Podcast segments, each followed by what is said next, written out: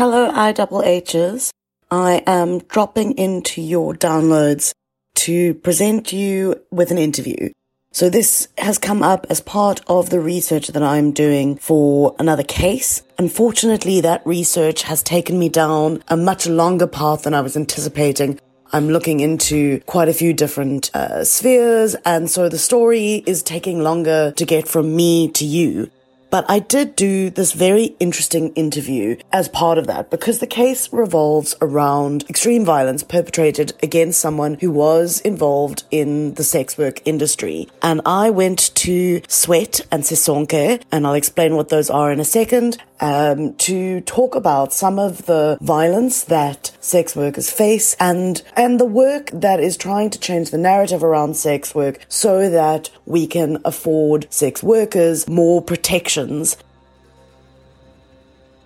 this is an interview with Yonela Sinqu, who is the communications officer at Sisonke National Sex Workers Movement in South Africa. It's in the format of quite a relaxed conversation between Yonela and I because that is my preferred interviewing style. So there is a bit of back and forth. And Yonela was recording in quite a noisy office. So I'm afraid that the sound quality isn't spectacular. But I think that what she has to say is so important to hear.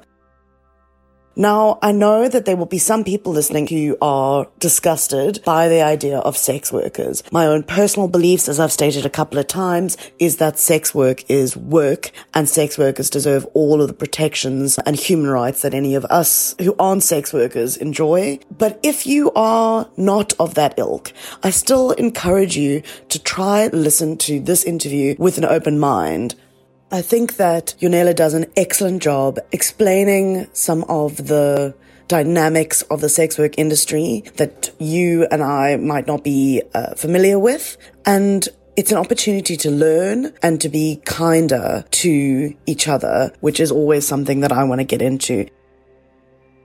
Before we start, I want to remind you that according to a very recent study from the South African Medical Research Council, 71% of female sex workers have reported that they have been exposed to physical violence and 58% said that they had been raped. One in seven of these women reported being raped by a policeman. Right, so with that background, I am going to drop you straight into the conversation between myself and Yonela. Have a listen. Let me know what you think.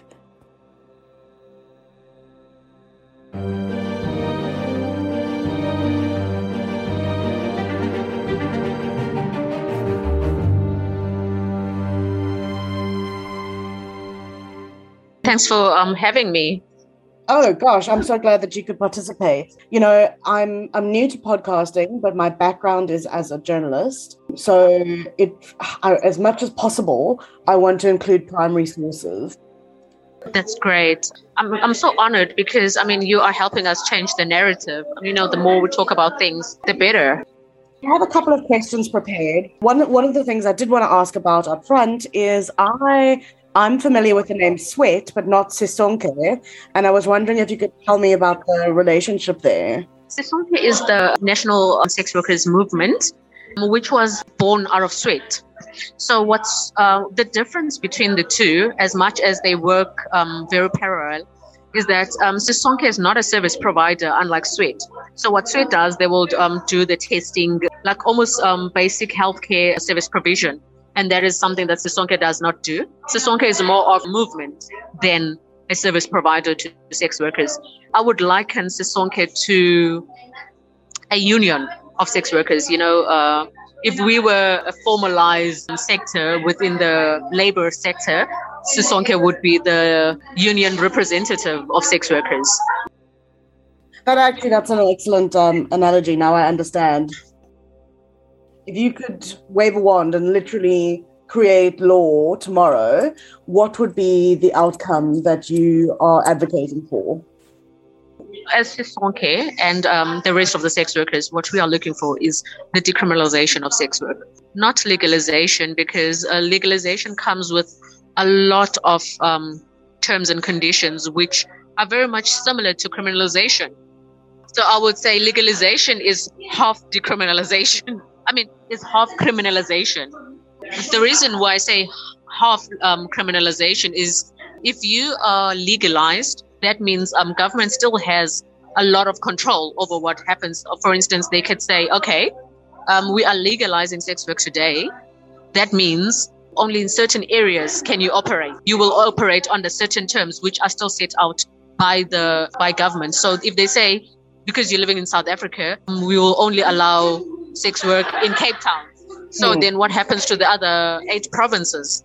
Mm. And that will be, and then they would say, but we gave you legalization. What more do you want? But with decriminalization, that means yes, you are free to operate at your terms where you want to operate. However, you are still guided by law. And I mean, we cannot have a lawless country, but um, we need uh, laws that are not going to infringe upon the rights of people. Because currently, with criminalization, that is infringing upon economic freedom, that is infringing upon our freedom to choice, that is also infringing on, on, on justice. Because if a sex worker is raped, for instance, they cannot go and fully declare that I was raped during work. But ever, um, if we were um, to be decriminalized, we could get full access to justice. We could get full access to economic freedom. Mm, mm. Also, with legalization, there could be a, a, clause that says, okay, you are legalized, say 60% of your earnings go to tax. However, if you are decriminalized, you would uh, operate uh, uh, based on the of, on the lands or the country's labor law systems. That is what would guide you. So yeah. they cannot just say, okay, because you're a sex worker, we're going to take six percent of your earnings. Hmm.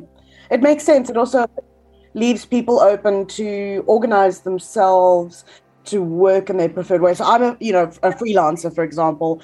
I don't have to work with anyone. Um, I could, however, go join up with another freelancer and start a little business I'm allowed to do that in my line of work, whereas sex workers don't have those options. No, you, do, you don't. Um, with sex work, um, it's uh, almost like survival of the fittest in the underground world. And uh, you sort of don't exist until you have to be arrested. Yes. Yeah. And also, um, and also with um, criminalization, there's there's so much gray areas because um, there are a lot of sex workers who get arrested and, and, and detained but their, their cases never go to court because one, it is the act that is criminalized. But now when they come to arrest, so when it comes to justice and, and SAPS, these are two different um, departments who are interpreting the whole criminalization of sex work very differently. And then you find that in the process, there's a lot of abuse taking place, which sex workers see no justice for. Because if they detain you and they keep you, and then you don't get to uh, be charged, and then you suddenly released. So that is um, then the police become a nuisance towards sex workers. But however, sex workers cannot go back and and uh, and sue yes. for the inconvenience. Yeah, and and, and for loss of income. There's almost a double set of abuses then on the on the police side because they've got that sort of mm-hmm. systemic abuse of of mm-hmm. keeping you from justice of uh, detaining you without trial etc uh, but we also know that policemen perpetrate a lot of direct violence against sex workers so, very true and when when those happen the sex workers are unable to report such because mm. i mean this is the same person who violated you. Now you're going to go and report that same violation to the same person who violated you. Because, I mean, as much as they say IPID is there, but we know nothing gets done. Nothing, um, they, they're protecting each other. And when, when then, when then it comes out that you are a sex worker and this was, you almost, uh, you, you now, um, facing double the stigma and, and you are treated as subhuman as if whatever happened to you was right. So that person had the right to violate you, and mm. you're no longer a citizen of the country. Mm. It's really shocking. You can see it in the coverage of, of the Siam Lee case when it when the f- news first broke. All the news was, you know, shame. This pretty teenager has been taken, and quite soon after that, it emerged that she and her mom were both involved in sex work, and the media narrative around the case turned into one it, it, sort of suggested I, I, saw one quote that was like well you know it's a very murky world as if to say what you're going to do it's her fault yeah And also, just to add to that, when it comes to um, sex workers and crime, sex workers are often the scapegoat, uh, as I can put it, to all criminal activities that take place in our society. However, if we look at it, there's always um, conflated uh, ideas that sex workers encourage human trafficking. But if we look at it, it's not the sex workers that traffic the the people; they fall victim into into such. And um, we don't consider that as sex work. We consider that as sex slavery because sex work is someone who is an adult, first of all, who is consenting to what they are doing, as, and they, they choose that line of work for themselves. So if I were to capture two little girls and say, okay, now you're a sex worker, those girls are not sex workers. It's not sex work and the sex work industry that should be blamed for such an action. The individual doing that should be the one that is brought to book for encouraging slavery and for abusing people and for for violating someone's rights. So you become the scapegoat, scapegoat for every social ill in our society. Absolutely. Yeah, I, I, I think the wording um, has nice parallels with, you know, we used to use the term child pornography. But if you strip that back, what you're seeing is filmed or photographed abuse. That's not something that a child can willingly participate in. This is not child porn, this is rape. Exactly. And um, and it's never um, in, in in the sex work in, and we look at the sex work industry um, from a I would say from a needle's um, hole, which is very small because the sex work is very is very broad. Uh, if you look at um, strippers, they form part of the sex work industry. And if we look at um, pornography, that is porn, porn stars, porn makers, they fall within the sex work industry. And I'm gonna I'm gonna use this in, in block codes um, what people often say prostitution, and then they they look at um, that sector, the, the the people that are, are now doing the transactional sex, and uh, they say that. But you guys are, are the filth. You guys are you guys demand deserve to be criminalized. But this is a whole big industry, and um, everyone is affected by everything that is happening within this industry. Mm. Uh, do, do you have a sense of how something like X-rated content on on OnlyFans would would that fall under sex work to your mind?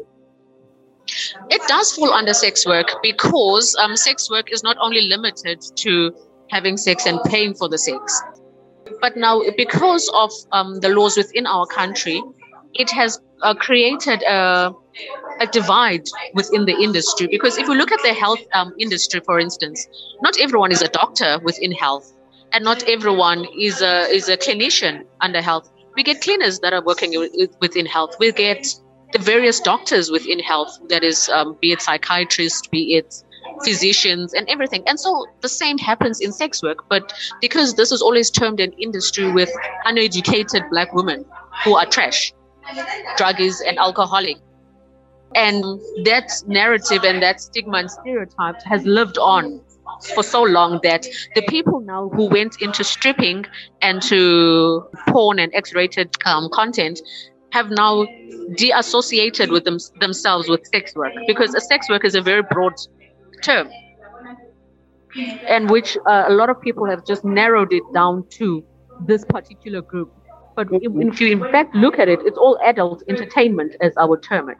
Yeah, it's interesting now because you kind of wonder where, if if you were providing X-rated content on OnlyFans, where would you fall within the South African law? Because that means that a lot of the policing of sex work is being directed at perhaps the most vulnerable of sex workers who are on the street by themselves just by virtue of of the privilege now accorded to someone who's doing a very similar job digitally. Mm-hmm. And if you look at it, this uh, sector, uh, section of, of, of the industry, which is um, X-rated content um, production and and stripping in a in a club, that is permissible.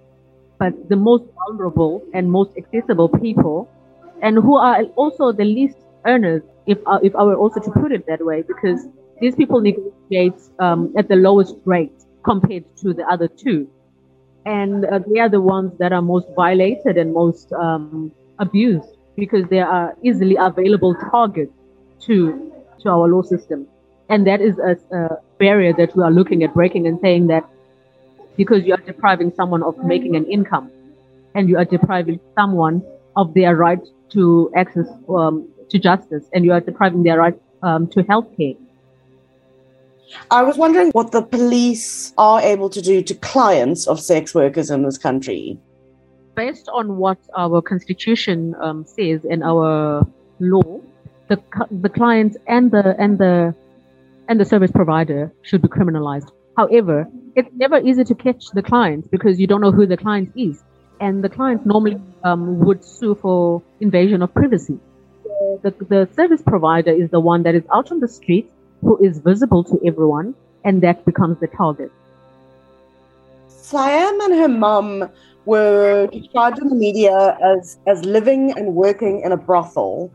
Um, I was wondering what your take on that term is, brothel. You know, brothel for me is is is not a very good term. It's it's it's it's a very demeaning term. You see, this is it, it's just like um, the word prostitution, where, where someone will call an, the next a prostitute both those terms are very demeaning and they carry so much stigma and so much hatred, which fuels a lot of hate crimes against the people that are living in these um, in these homes and they are that are making business in this in these places. And most of the time, the minute that people utter such words, it is it is normally followed with so much hate and disgust that people just don't want to be associated with it. It's almost so much filth that you don't even want to talk about it. It's such taboo in our in our society and it's termed even termed immoral. But then again, what is more immoral to be poor and, and not have a, a, a loaf of bread mm. or to go out and make means for yourself? What do you think the effect of the association or perception of the word sex work would have had on police handling case where, where a woman who happens to be a sex worker is abducted? Everything uh, is uh, when it comes to sex work is it is is always handled with such attitude.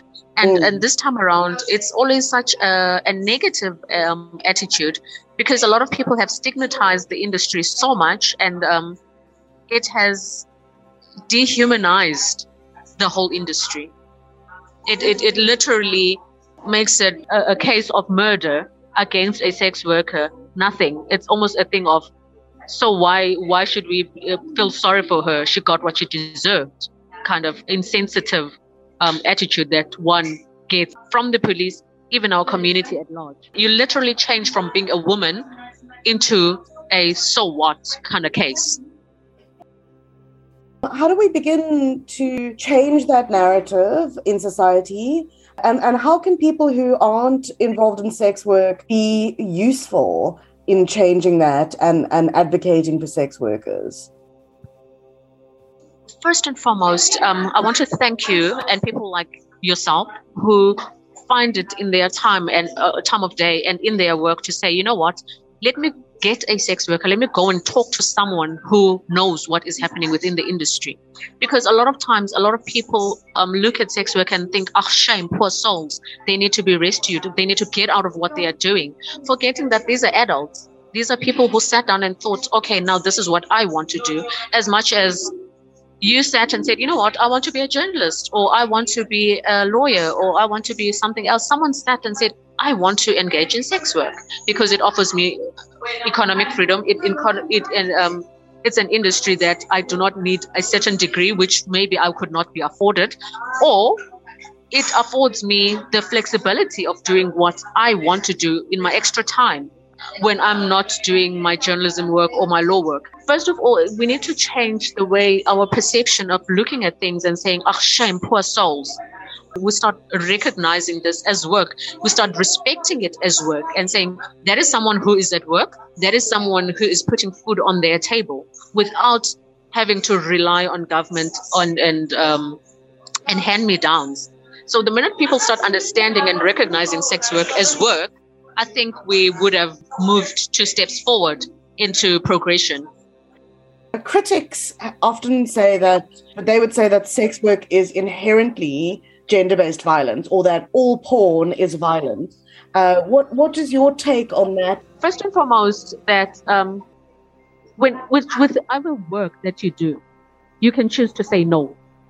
Uh, the the common denominator is that you are rendering a service and you're getting paid for it.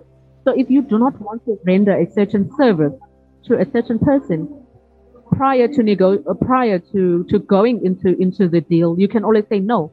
I do not do X, Y, and Z, and mm. be prepared to walk out of it.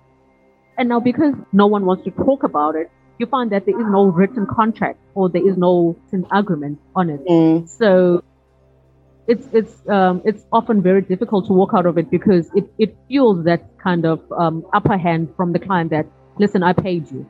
They know very well that you cannot go and say I'm laying a charge against this person because this was the agreement because everything is done verbally.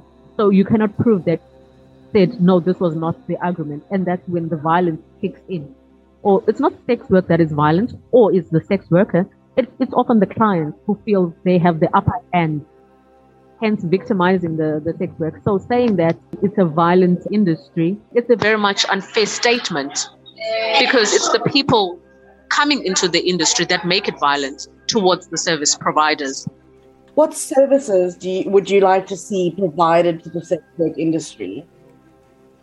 Most importantly is um, mental health. Because if we look at the atrocities that sex workers have to go through, that is traumatic just by thinking about it. And then you've got nowhere to go. When you're trying to seek uh, recourse, you are further violated and, and abused. So the, the, the traumas that sex workers go through is, is inexplicable. I mean, no one deserves the amount of trauma that sex workers are put through by their clients and by um, society and by our justice system and healthcare is, is is is so expensive, but it's so important because if if your if your mental state is not um, functioning well, you as a person cannot function well, and then hence you find that people go into drug dependency, they go into substance dependency. Mental health is for me very important, and that is the biggest service which we need with, within the sex work industry. If you were to be a rape victim, you need the, the, the social um, support and now to be termed that it's your fault, that is again victimizing you. That is uh, often what sex workers have to go through, and society just does it so willingly. And, and do you find that sex workers face extra discrimination when they seek help? You know, what is the reaction that people get? The minute that you, regardless of where you go, whether you're trying to open a bank account or you're trying to go into get help and uh, at a clinic or whatever, the minute that the person who is assisting you finds out that you're a sex worker, it's uh, it's it's discrimination. Uh, in a lot of um, time, it's you you're always termed as the disease spreader. You are always termed as the as the unacceptable one. Like, be careful, she's a sex worker. She's gonna spread HIV. But in in all honesty, how many HIV positive people are there that had no dealings with um, with sex workers. For instance, if you look in rural areas, you don't normally find sex workers in rural areas, but you find people who are HIV positive there. So how do they um, get HIV? If then sex work is only is now the biggest spreader of diseases, and you find that um, a lot of sex workers advocate for condom use, whereas in most intimate partner relationships, condom um, use is is just something that is not even negotiable.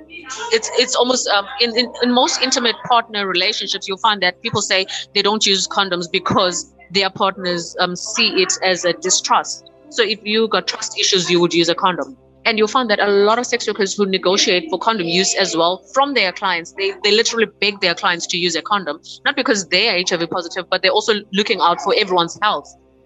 You find that they find they, they now have to suffer abuse of why why do you got diseases and then you start getting the beat because that is something that someone is used to at home that's what they do at home and when they come within the industry seeking a service from a service provider who's a sex worker they expect the same the same behavior and mentality applies here mm. and um, you find that in, in most cases um, it's it's married men that come to sex workers but you find that the the other partner is always blaming the sex worker for luring their partner into doing immoral things. When you come to look at it, it's it's a case of it's the husband who left and went to find that person and was prepared to give that person money. And that person is there saying, I'm here to get my money and go pay for my child's school fees. So if you want me to render your service a service to you, by all means, I'm not going to ask of your marital status. I'm not going to ask of what happens because this has got nothing to do with emotions. It's a transaction. I take what you can give, which is your money, and you take what you want, which is the sexual pleasure, and we part ways. So easy to point the finger where the other person is not going to push back. It's, it's just that easy. And yet you find that these people with organized crime and these white collar crimes that are going on, it's all these high profile people. And it's just so easy to, to shift blame on that one person who is defenseless. Hmm. Do you feel that South Africa is ready to change the conversation, to to change mindsets? I think South Africa is ready, but um, you know it's so easy to go with the tide and uh, you know just go with the flow. So because we're in such a minority and and, and the marginalized group with the very little money, you find that um, it's easy for the masses to say you're wrong and how dare you stand up for yourself. We are an open-minded society, but we just need to have more of these conversations. As sex workers, we should stop talking to each other it's it's high time that we start, started talking to the pastor, we started talking to the magistrate, we started talking to the doctors, we started um, occupying space and making our presence felt, just like the LGBTQIA community. I mean, in South Africa, we've legalized um, the use of uh, marijuana. We've got hemp clothes. We've got they even have oils now at, at pharmacies that are like openly available, and life is carrying on as per normal sex work has been there before these things, but still, it's always like, don't talk about it. It's always whisper, whisper, until sex workers take up space and say, we are here and we are unashamed of it. Because sex work carries so much stigma and discrimination that um, when it's uh, when it's Sweat or Sisonke hosting um, sex workers, they're okay to come out and say, "Hi, here I am. I'm a sex worker." But if I were to invite you in that space and say, "Okay, here's Kate. She's a freelance journalist," you would find that people leave the room they say no i don't want to i don't want to be known. I want to be off camera. Mm. like for, with me i could do this um this con- i could have this conversation with you on video because i am unashamed of being in the industry. I am unashamed of talking about it. I'm, I'm even comfortable walking around with a t-shirt written sex work is work. But for some people it, it, it has had such an, a, a negative effect and such a traumatic effect that they would rather not talk about it. You mm. know, when someone is raped several times, that um, it is it has become a normal for a norm for them to be raped, and that they say, "I'm not even going to lay a charge. It's happened to me so for for such a long time, but I just choose not to talk about it." Mm. So everyone suffers in silence. The same is happening in sex work. Mm. And um, the the worst part of it is when you cannot take um, recourse there's a case of um, Nokuphila. That case is still resounding in my head. Nokuphila was killed by a client, and the client said, "What would I be doing with a filthy prostitute?" Oh, and then she said, "Why would I kill her?" And they said, "How do you know that she's dead? How do you know that she was a sex worker?" And that's when the pressures rose and because there was Sweat and Sisonke behind everything, and everyone rallied behind Nokuphila's death, that um, even the even uh, even the courts felt they had to do something about it. In, in in in most cases, not everyone is as lucky. I would term her as lucky as Nokuphila, even though she had died. But at least there was justice was served. Whereas we know she is one in a hundred or in a thousand of sex workers who get killed at work. Do we have a sense of how big the uh, industry is? The last um, study that was done, uh, w- it was found that South Africa has more than 150,000 sex workers. Okay. But this number keeps growing each day. And now with COVID that has hit, I can tell you that the numbers have grown drastically. People that were working in professional places and they are now um, suddenly approaching us and saying, How do I become a sex worker? Unfortunately, we cannot say this is how you become a sex worker because then that would be termed as us coercing people into sex work. You can always become a Sisonke member. And that way we can only assist you in saying that these are your rights as a sex worker. These are the rights that you as a person need to know and, and, and start articulating. should you be arrested, should a policeman um, approach you. That is the support that we can give as an organization. And it's also be- becoming of, um, as I would term it, as a support group because sex workers have nowhere to, to gather and, and feel comfortable without being judged. And um, Sisonke and Sweat offers that. So we become that safe space where they can say, okay, I was raped. And we can say, okay, fine, let's approach now the justice system and seek recourse. That is the only kind of help we can give. Is there anything else that you want to put on the table? What I would like to say is that um, sex work is not an easy industry because it has been long stereotyped. It's long been a taboo in our in our society, but it's there.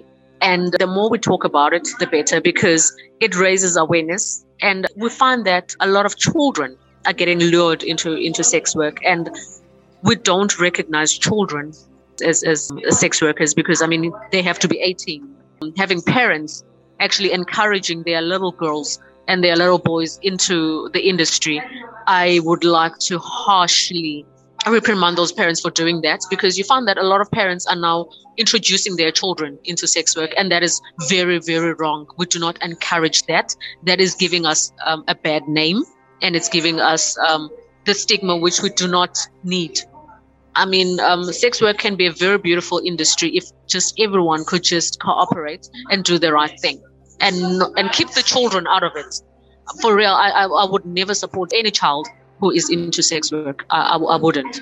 But if they're 18 and above, that is the work they choose. So be it. But let us create a safe space for sex work and not blame sex workers for their for the injustices and the violence which they have to suffer at the hands of their clients. Hence, we say, my work should not cost me my life.